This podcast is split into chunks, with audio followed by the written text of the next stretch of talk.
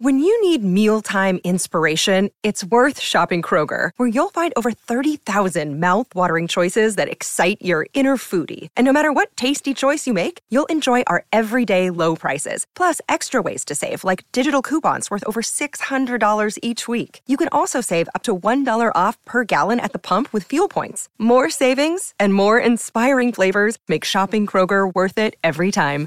Kroger, fresh for everyone. Fuel restrictions apply. Another day is here, and you're ready for it. What to wear? Check. Breakfast, lunch, and dinner? Check. Planning for what's next and how to save for it? That's where Bank of America can help. For your financial to-dos, Bank of America has experts ready to help get you closer to your goals. Get started at one of our local financial centers or 24-7 in our mobile banking app. Find a location near you at bankofamerica.com slash talk to us. What would you like the power to do? Mobile banking requires downloading the app and is only available for select devices. Message and data rates may apply. Bank of America and a member FDIC.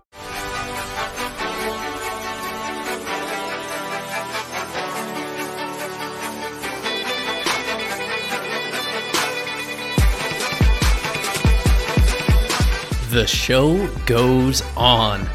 It's Eli Sussman here, the managing editor of Fish Stripes, where we cover your Miami Marlins all year round, every day, in our own way. And I mean that. The season has just ended, just wrapping up with a 67 and 95 record, fourth place in the National League East, not last in a full length season. It has been a while since the Marlins have been able to make that claim, courtesy this time of the tanking Washington Nationals, somehow winning the race to the bottom. And I guess with the Marlins, it's the smallest of silver linings to take into the offseason. They'll be picking sixth overall, presumably, in the 2022 MLB draft. I think we can all agree this was a very stressful and uh, disappointing season, yet just the volume of it was a refreshing return to normalcy coming off that shortened season. There was a whole lot to talk about, and we hope we gave you a lot to listen to here on the podcast channel. So beginning here with some programming notes as we enter the offseason. There's still going to be a lot of audio coverage here. I should be doing these official show episodes about once a week for the foreseeable future.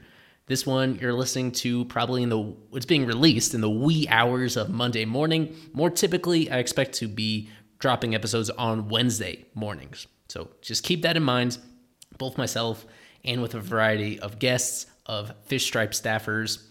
You have been listening to this channel throughout the season, you've heard four days a week. On weekday mornings our Big Fish Small Pod with AT Wardall and Daniel Rodriguez. I have both of them continuing to do this stuff for the early portion of the offseason at least, but we're cutting their volume in half, of course, with without the natural crutch of having daily games to cover and to preview. We'll be having one episode each week from AT Wardall, one episode each week from Daniel Rodriguez covering everything else. And there is a lot else that will still be going on. October is coaching, like shifting month. What am I looking for? Coaching carousel. This is when the coaching carousel goes round and round and round. We are expecting some changes on the Marlins front. So when those happen, they'll have reaction to it. The Arizona Fall League is about to get started with seven Marlins prospects getting extra reps and playing with some of the other top prospects in Major League Baseball. The Winter League's not far behind, Dominican Winter League. So there's that.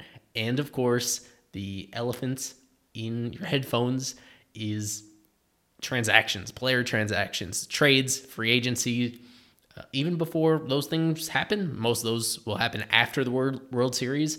There should be rumors flying around that we'll be reacting to, offering analysis of, and I we hope you'll we'll be able to like put your mind in the right spot in terms of specific players that make sense for the Marlins, ones who are expendable to the Marlins, all that good stuff should be a lot.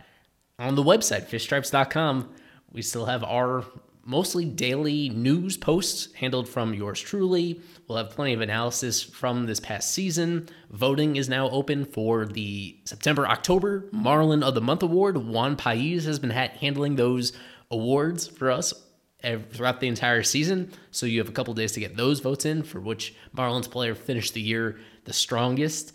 And our series being kicked off also here on Monday will be the season review. 2021 Marlins season review going player by player throughout the entire roster, as well as some other guys at the upper levels of the minors, maybe even some players that were traded during the season, some big picture trends about this Marlins season. Uh, I'm sure you can think of some that made this Marlins team distinct, sometimes in very unfortunate ways. Trying to unpack exactly how that happened and what it means for the future of the organization. The focus of this episode is, as you may be able to see in, see in the title, talking about Marlins players that should be on their way out of the organization and don't really fit with what this team is building. There's a roster crunch at the end of every year, as I'll be getting into shortly. What fits rather conveniently into this topic is changes on our Fish Stripes staff as well. People who will not be returning next year. And fortunately, these are under very happy circumstances. There's going to be an article up on Fish Stripes on Monday from Ethan Badowski reflecting on his several years with Fish Stripes, more than three on and off, and especially on during this 2021 season. I could not have done it without him. He was absolutely instrumental in everything we did. He was the one that fueled our Fish Stripes live live streams that I had this idea shortly before opening day about covering the team that way and discussing on a live stream, interacting with the fans that listen to us, collaborating with staffers, bringing on special guests. I mean, there are about 60 hours of live stream footage that you could go back and rewatch during the offseason on YouTube, on our Twitter site, on um on Twitch as well. And Ethan took the lead on that. He I mean, he was the only Fish Stripes live host that we've ever had, and uh, he is leaving enormous shoes to fill in that regard because that was such a successful venture that he led. He's going to be shifting his focus to just baseball, which is the site founded by Fish Stripes alum Aram Leighton.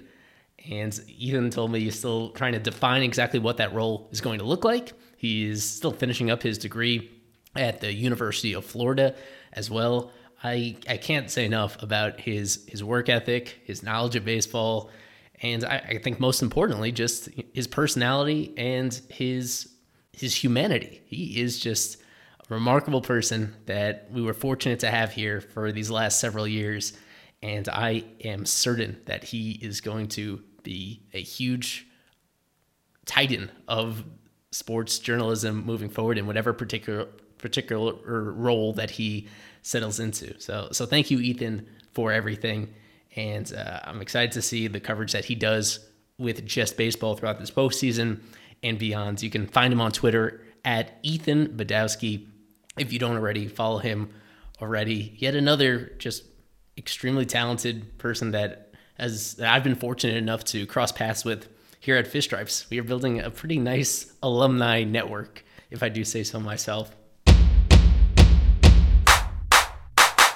Will the Marlins be able to move forward without some familiar faces on their major league roster that we've seen throughout this 2021 season, and many of whom had been clinging on for several years before that?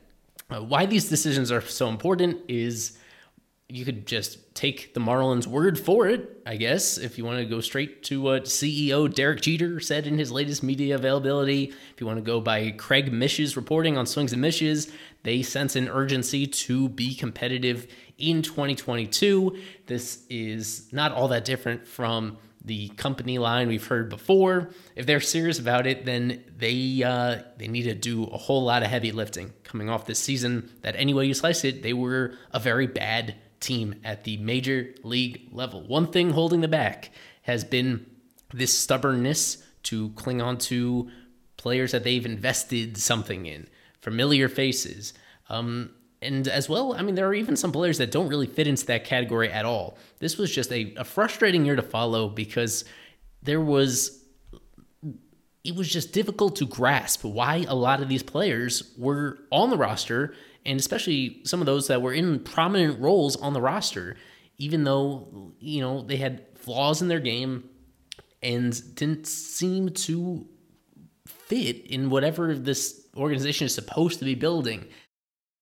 So, this episode, talking about Marlins players who we saw in 2021, who finished the year kind of on the roster, who I don't expect back next year, it's because at the moment, you know, there's a 40 man roster, but that roster gets stretched by players who are on the 60 day injured list. This stuff gets settled uh, over the course of October when those players inevitably need to be put back on the roster if they're going to stick around. And you're going to have a roster crunch here where there are going to be at least six, seven, eight, depending on exactly what this final number is. They are well above the 40 man threshold if you include all these players that they hid on the 60 day IL to end the year. There's a crunch. They need to make some of these decisions pretty immediately, and others will need to be made as this offseason progresses. Going through some of these individual players, not not trying to make it personal against any of these guys, but just a combination of performance, contractual status, positional fit, all that stuff that makes me doubt that they will be back in 2022. Let's start off with Sandy Leon. It's time to go! Not not all of us feel the exact same way with Sandy Leon. For a big chunk of the season, there was an interesting disparity in how the pitchers performed when they threw to Sandy compared to the other catchers on the roster. You could look at his catcher ERA uh, to to back that up. Um, with with that being said, as the season progressed, he I, I think that trend really faded. It, it really got muddled with the rest of the other catchers. And offensively, it is hard to overstate how how useless he is, Sandy Leon, at this stage of his career. And it's it's nothing new. This is something that stuck out as soon as they signed him, where he is bottom line one of the worst offensive players in baseball. Going back several years, he had that very surprising breakthrough with the 2016 Red Sox. But if you go from 2018 onward, you have this sample of how many plate appearances? You're talking about nearly 800 plate appearances, more than a really one and a half seasons worth as a full starting catcher, where he's got an OPS in the low 500s, where he is hitting his batting average, if you want to be as simplistic as that, is 179 over that time. When you don't hit for much power, when you are one of the slowest base runners in the game as well, that I believe that more than negates what he brings intangibly and what he brings defensively as a player. So I was not at all uh, concerned with signing him in the first place. They gave him a minor league deal. He was essentially the third catcher, fourth catcher entering spring training on the depth chart, and very quickly was propped into big action because of injuries. And um, I think that's fine. If you want to work out that same arrangement with him next year, uh, tough to be upset about that in any way, but there are so many other options out there. I feel like his defensive impact has been overstated quite a bit. He's he's not top of the chain. He's not Jeff Mathis 2.0, and perhaps that is one particular example that people have ingrained in their mind that they believe he's because he's a defensive specialist, he's a defensive impact player. And I think that's an important distinction that I want to make and I would be very surprised if he comes back. Of course, the late season performance from somebody like Nick Fortes makes the Marlins feel a little bit better about their other internal catching options. Who else will not be back next season? Preston Guilmet, Andrew Bellatti, and Deven Marrero. It's time to go! I, I clumped those three together because they're all in the same boat, called up at the very, very end of the season just to respectfully take up space on the Marlins roster. Uh, I think if you combine them all together, Guilmet, Bellatti, and Deven Marrero to this point, they were probably DFA'd a combined 10, 11 times during the year. Uh, Guilmet, especially, I feel it was rough on him only appearing in two games despite being up and down and up and down a handful of times uh, this year. I think the Marlins have a very clear understanding of who those guys are as traditional organization fillers. Deven Marrero actually had a, a couple of nice moments uh, for the Marlins this year. He did get the opportunity to start that final game of the season in which they won. And earlier, I guess this was what, early September, when he had that pretty good offensive game that included a home run. Eh, nice story. Nice story for all of them. And Andrew Bellatti, he had a long hiatus between major league appearances um, when finally closed when the Marlins called him up. He had previously only pitched in the majors back in 2015 with the Tampa Bay Rays. Nice, all nice, but they are uh, they're going to be on the market this offseason for sure. Just organizational filler types every offseason. The Marlins had to plug some holes.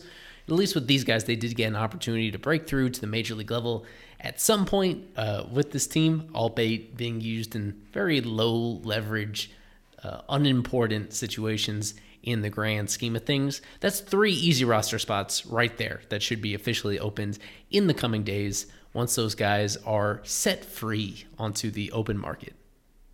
Jorge Alfaro. It's time to go! Yeah, Alfaro, we haven't had to think about him much over the last month or so because he ended the season with knee soreness, inflammation, whatever that was. Um, he wasn't feeling well enough to play. They, they hit him on the IL to end the season.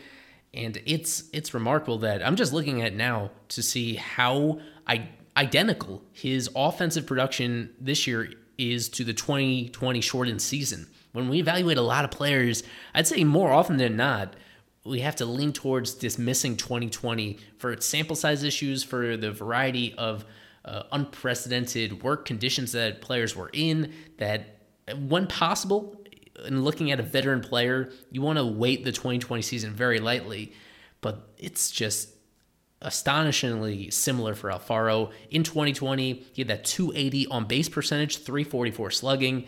This year, 283 on base percentage, 342 slugging. OPS is hmm. one point apart from where it was last year, in that year where he got booted as a starter. Something that I've mentioned on our other platforms is just a very disappointing lack of power from him as well. Only four home runs in 92 games played for somebody that has perhaps the best raw power on the team, if not awfully close to that. Just looking at his exit velocities. Um, I mean, you've seen him play. If you've seen him, seen him play going back to 2019, there's a lot of examples of him showing power to all fields. He was not able to tap into that whatsoever here in 2021 with him, he's not a pending free agent, but he is arbitration eligible and he's due a slight raise over the $2.05 million he made in 2021. I can't imagine the Marlins giving it to him. He's just, he has a lot of bad habits offensively that he hasn't worked out.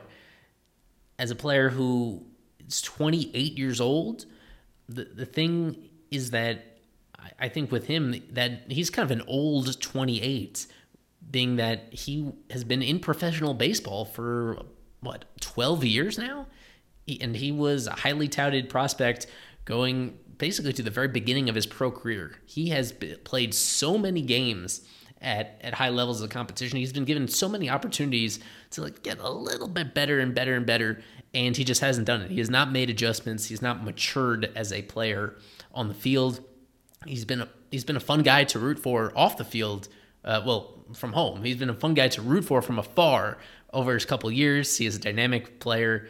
He's just not a good player. He's not.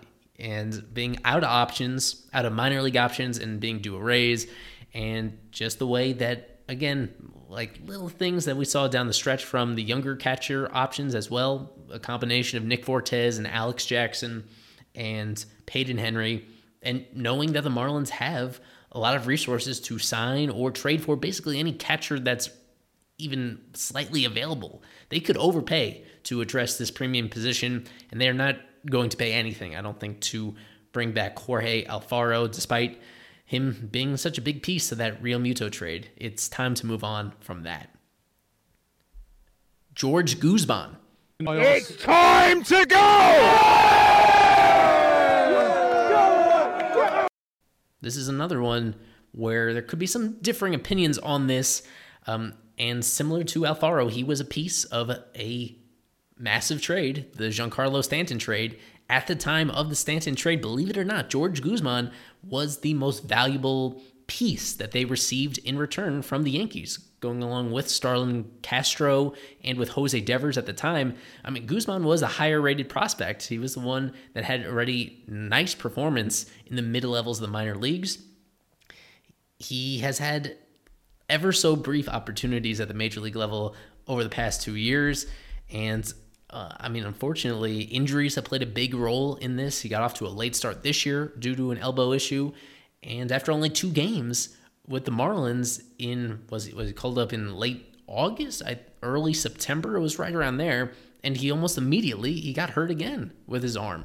Yeah, it was in the middle of August. Actually, they were trying to give him that give him that long runway over the final quarter of the season to establish himself as a piece of this bullpen moving forward, and he physically was not able to do that. Just from watching him, uh, the numbers that he, he put up in in Double A in 2019 were mildly encouraging. Um, and then this year, in a small sample of Triple A Jacksonville, uh, you know the strikeout rate was pretty good, but just watching him, man, I don't think the control is major league quality. I don't think he even really has a shot at being anything more than the low leverage middle relief type if everything goes right, just because his his control is not there. He doesn't put enough pitches in the zone, and um, I mean certainly his command is is just not a piece of the puzzle with him. He does not put pitches where he wants them to he does have an interesting arsenal uh, that we were able to see in an ever so brief time in the majors. We were able to see it in AAA as well. Fastball, slider, changeup. Um, he can miss some bats. He is going to be 26 years old in in January. He's also out of minor league options as well. You know, for him to stick on this roster next year, he'd have to make the team out of spring training, and I just don't think that the upside is there to merit that because of the limitations in his game uh, right now. That there are other directions they should be looking for relief help, and I wouldn't be surprised to see him designated for assignment at some point in, in the near future. I'm not really sure if he would be claimed by another team. If I had to guess, it kind of depends on what stage of the offseason. Maybe you lose him for for nothing, and that's it's going to be an unfortunate turn of events compared to how he was valued four years ago. Uh, but of all the really talented arms that they have in the mid upper levels of their minors, as well as, of course, ones just breaking through to the major leagues, he's really far down for me on the depth chart. And I have to imagine they feel the same. This is all about creating room on the 40 man roster because you guys are laser focused on who are the who are the impact players they'll bring in this offseason, right? Well, there's always going to be a corresponding move to that in order to open up the room to make the team better, there needs to be a trade off. There needs to be players that are on the opposite side of that. And some of the ones, as we've mentioned, Sandy Leon, Jorge Alfaro, George Guzman, Isan Diaz. It's time to go! Now, he's in a slightly different position than the other names that I just mentioned. He does have one minor league option remaining for next year. There's not that um, necessity to make a decision on him now. They can always hold on to as much depth as they want, and we've seen them do that, man. I mean, if you look at the last few years, other players in his age range with his prospect pedigree, they cling on to these guys until until there's uh, there's nothing left, until they find themselves in the major league level or until they just show that the opposite, show that they can't contribute in any meaningful way. So this one, I, I wouldn't say I'm 100% sure that they cut the cord uh, with Isan. Uh, I'm pretty close to that. It was just miserable to watch him play for the Marlins this year.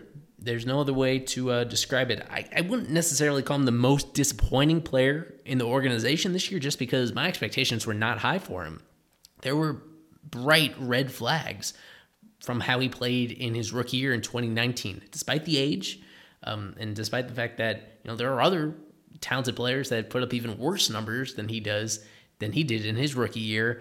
It's just that it was clear that this is not quite this is not the dynamic player that we that was being scouted. This was not it was not going to translate quite as easily as people hoped just seeing what he did at AAA um, his numbers awfully similar this year to what they were in 2019. You know, the batting average ticked up a few points, the OBP on base percentage up to 293, but then the slugging, man, only four home runs in 89 games. It's almost the exact same stat as we said for Jorge Alfaro. No, nobody really thought that Isan had the same raw power as Alfaro did, but he, he's a pull happy type of guy. So if you th- think that anybody would be able to hit the ball out more often than his his physical tools would suggest, you'd think it was somebody that was pull happy the way that Isan did. Isan is.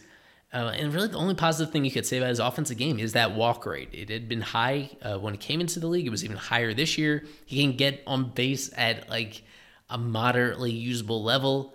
Um, if he was a good, if he was like if he had you know something else to contribute anywhere else, they moved him a lot to third base. He ended up playing more third base than second base at the major league level this year as I look at it, it's almost dead even, almost an exact even split. It was 30 starts at third base, 279 innings, 33 starts at second base, 270 innings. And by defensive run saved, he was actually bad at both spots. They have it, um, they have pretty similar, being in the negative, and overall a negative eight defensively in a, basically a half season at the major league level. By the eye test, I'd say his third base play was a little bit better than his second base play. It's just all these individual situations where he seems to lose focus, he seems to lose competitiveness. He is in many ways an anti-Jazz. Even though Jazz himself is somebody somebody that's still a flawed player, um, I think that's a guy that naturally people gravitate to for the intangibles that he has. Isan is not showing any of those intangibles right now. They'd be selling really low on him. Uh, I don't know exactly what his value would even be right now. I, I'm, I'm certain that somebody would claim him um, off waivers because of the remaining minor league option, um, and because when he does go down into AAA, he hits. He does hit at AAA even this year in an abbreviated stint down there. He was an above average hitter, yada yada.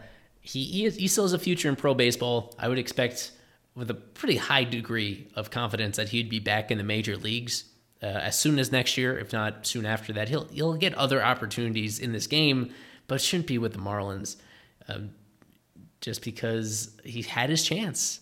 He had a really long leash. This year they gave him a longer leash than anybody could have thought. Not waiting until the final days of the regular season before sending him down for the final time, and it just did not work out, unfortunately. The last guy I want to mention in this main group, Elieser Hernandez. It's time to go! He is certainly the quote unquote best player that we've mentioned so far in here.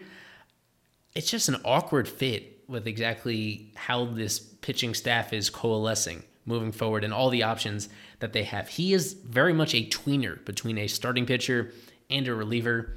He's a good tweener. He last year, you know, in, in a injury shortened season, 2020, he that ERA in the low threes, great peripheral numbers as well. And then this year, despite dealing with several injuries as well, I mean, at the end of the day, in terms of run prevention, he was close to being a league average starting pitcher this year. He's entering his first year of arbitration eligibility, but he's going to be in a very modest pay raise that is efficient even for the Marlins. It's not necessarily about being cheap. It's and it's not about taking your pitching depth for granted because certainly if the Marlins are going to be taking that big step forward in 2022, they will need to lean on just about every prominent young pitcher that you can think of in their organization at some point in some role. Elieser is one that just doesn't really fit the mold. If there's one thing that this pitching staff, if there's any one characteristic of Marlins pitchers that really sticks out, it's the development of great changeups. Even the players they've traded away, even Zach Gallen, um, that was one key adjustment that he made in a short time with the Marlins organization. You could count him up. It's everybody. It's Sandy. Sandy Alcantara's changeup is better than ever. It's been Pablo's bread and butter pitch throughout his time in the major leagues. Trevor Rogers this year flashed one of the better changeups that any left-handed pitcher throws in all of baseball. With Elieser Hernandez, they made a more concerted effort to have him throw it this year after he kind of was effective in spite of not having much of a changeup last year and the year before. They try to reintegrate that. There were a few individual highlights that I remember seeing and really piquing my curiosity. And at the end of the day, I don't think he made enough progress with that pitch and that he doesn't have enough other ingredients to make up for that. being a two because if, if that changeup can't be relied upon, then I guess the label you would use for somebody like this is a two pitch guy, except for the fact that one of his other two pitches, the fastball, is not particularly good either. That was one letdown this year in watching Elieser Hernandez is that his fastball, we know his fastball velocity is limited, but he really needs to have good command of it and some little late movements. Otherwise, it gets creamed. And that is why throughout his major league career, he has these sky high home run rates. He, he allows more than one home run every five innings. This year, he allowed one home run every four innings, despite a lot of those innings coming in the pitcher's paradise that is loanDepot Park. I think people speak pretty highly about his work ethic. He is a former Rule 5 draft pick who has no doubt been a success story relative to what his perception was when the Marlins acquired him four years ago.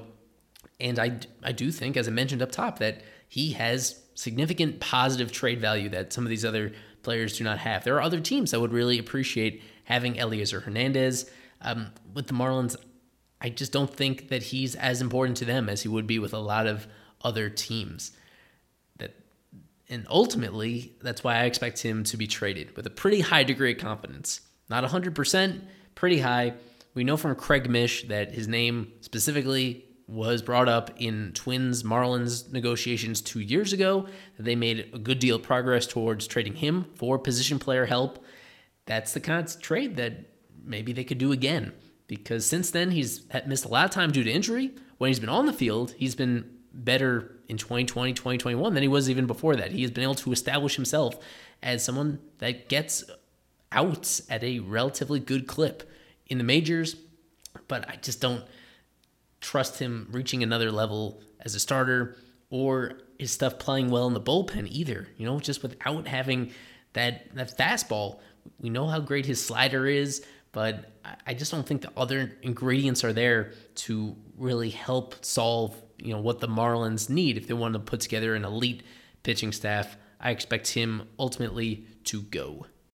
I'm going to finish up here with a bunch of other names that um, quite as assured are on their way out. That that really should be, but you never really know with this Marlins team. Uh, the first being Lewis Brinson. I mean, probably when you saw the name of this podcast episode, Brinson's name was one of the first that came to mind, despite his um, Sanity run that came, you know, shortly after the All Star break when he was one of the hottest hitters in baseball. He came all the way back down to earth at the end.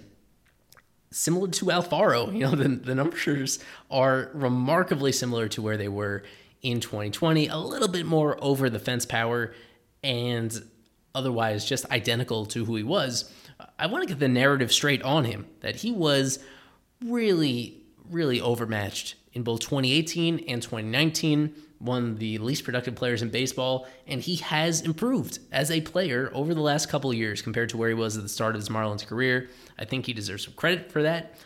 I think that's the only reason why this isn't a lock for him to be non tendered as someone that's about to be heading into arbitration uh, he he's due a slight raise, you know, from the league minimum to something slightly over one million dollars, and he's going to be out of minor league options.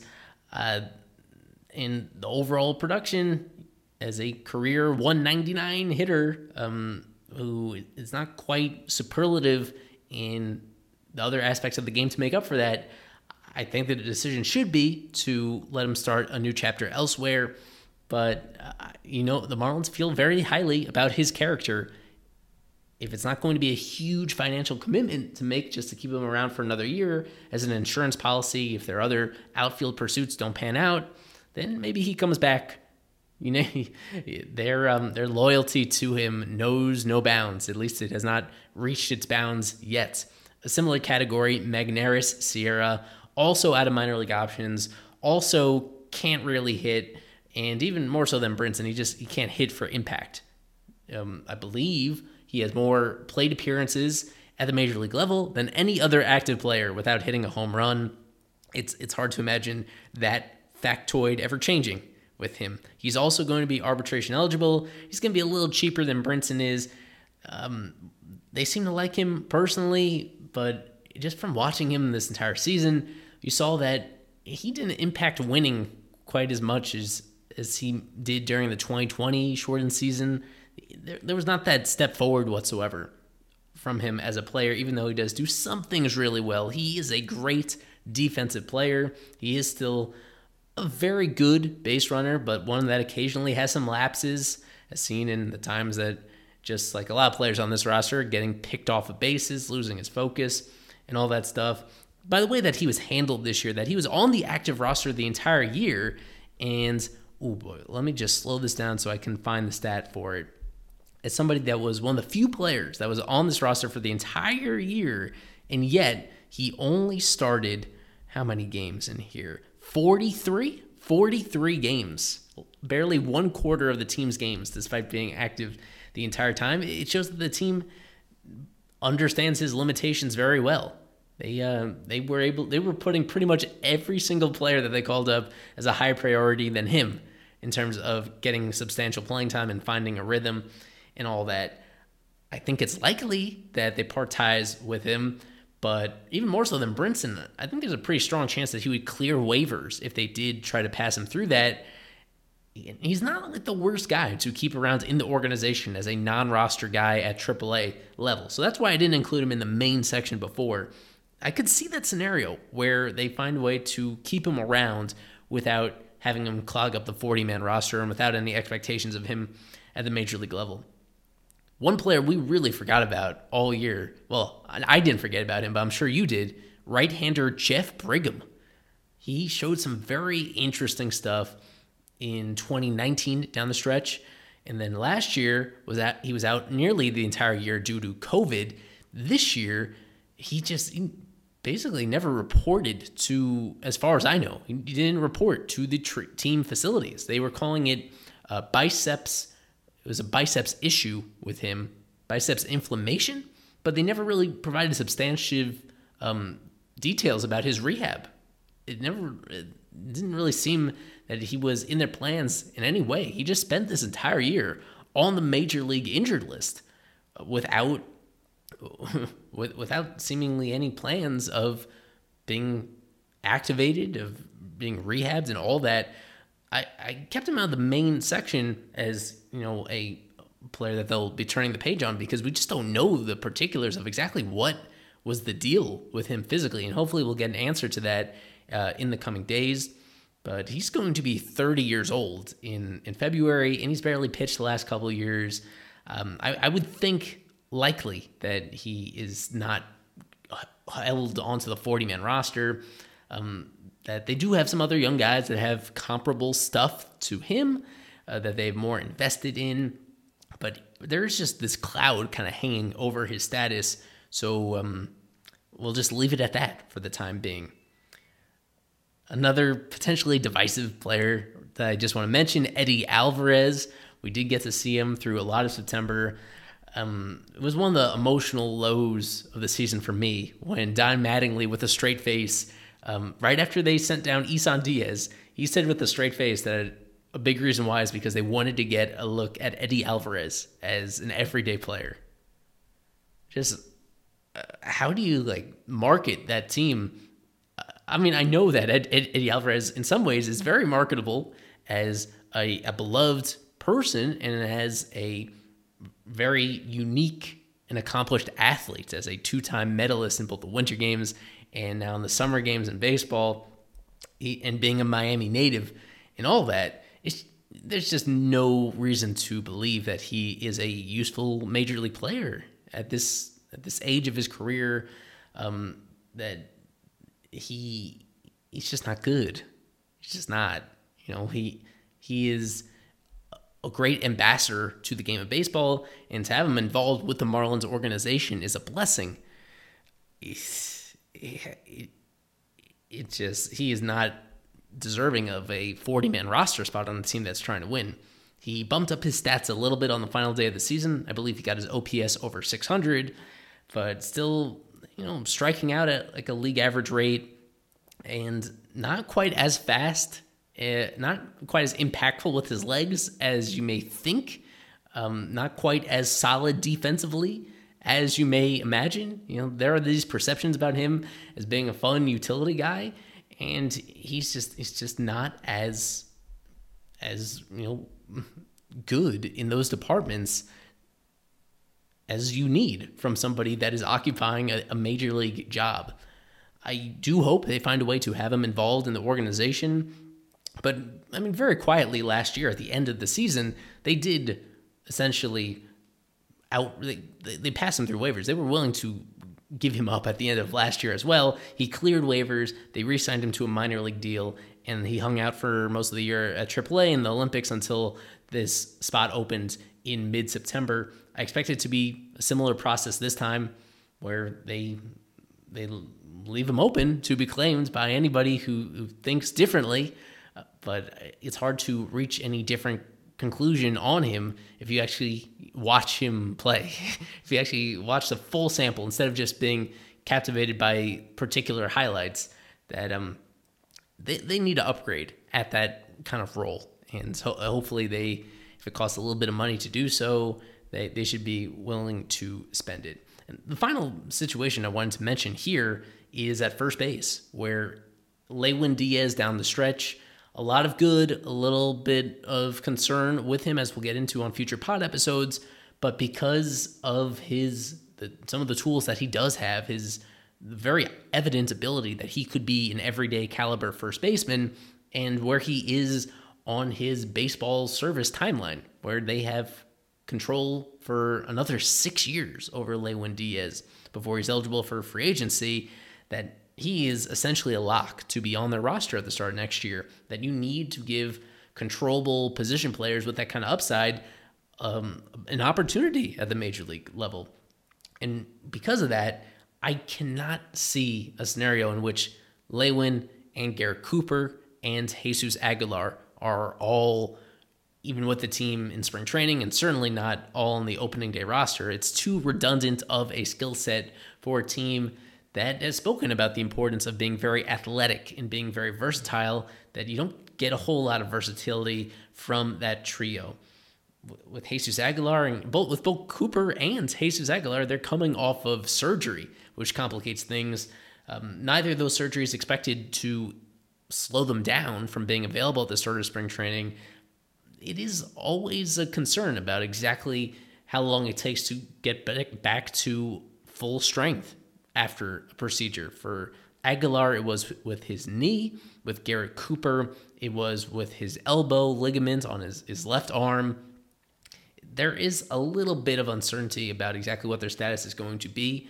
Cooper is the one that has the higher trade value, but um, that I mean that being said, both of them could conceivably fit in the roster one way or the other. Again, this is a, a pod about players who not expected to be back next year, and ultimately they're going to make a decision on that between really one or the other, between Jesus Aguilar, Garrett Cooper, or maybe they do something really bold and end up really rejiggering the roster um, in, in a way that perhaps leaves both of them with different teams. A long offseason to see that play out. I intend to be with you every step of the way here on the podcast, the official show. Check these shows out weekly, mostly on Wednesdays here on the pod channel. Our full coverage is on fishstripes.com. You guys are chomping at the bit to banter about the new pieces coming in.